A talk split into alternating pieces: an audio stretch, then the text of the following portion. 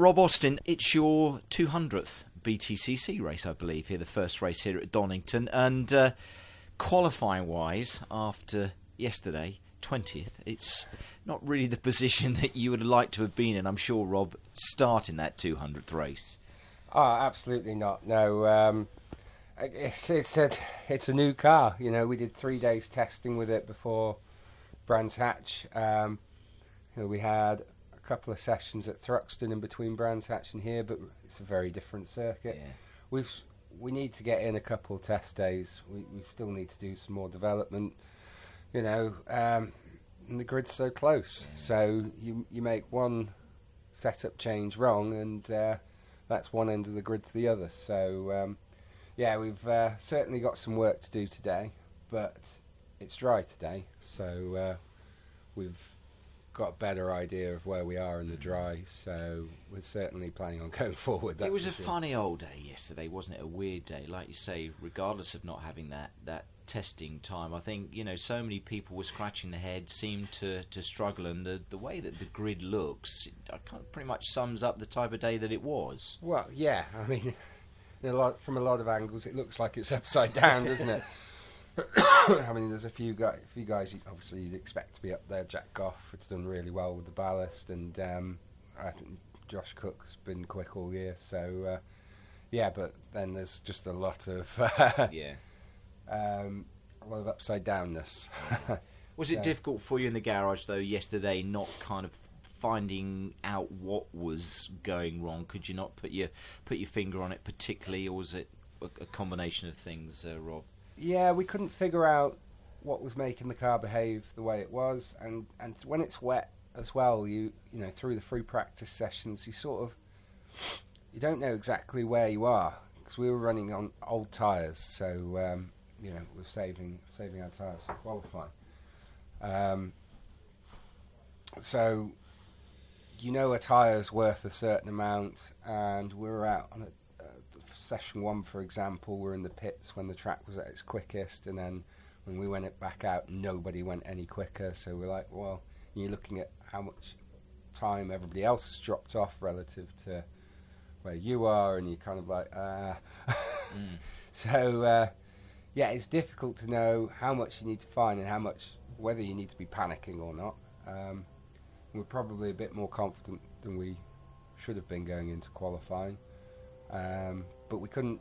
We did have. An, we knew we had a bit of a problem that we couldn't put our finger on, and then yeah, I think about an hour after qualifying, we're like, ah, okay, that's Mm. that's that. Mm. We understand that now. Yeah. But it's too late, isn't it? So Yeah. uh, I suppose you use the races today as much as anything as like test sessions to some extent. You're obviously going to get the data from the races that you take part into today, Rob. But you're not in a, you know, it's not the type of day where you can't make progress. Right, twentieth is not where you want to be, but decent first race, decent second race. We always talk about the reverse grid. You know, you can be up there if the day works out as hopefully you and the team want it to.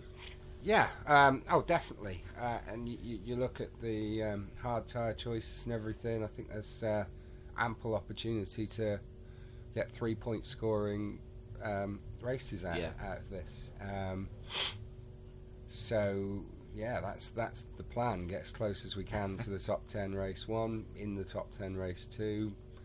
Just see how it all goes. Race three, it's going to be a case of uh, where the medium tyre shod cars are Yeah. in race three because um, yeah, I think the hard tyre is going to be quite a bit slower Yeah, today.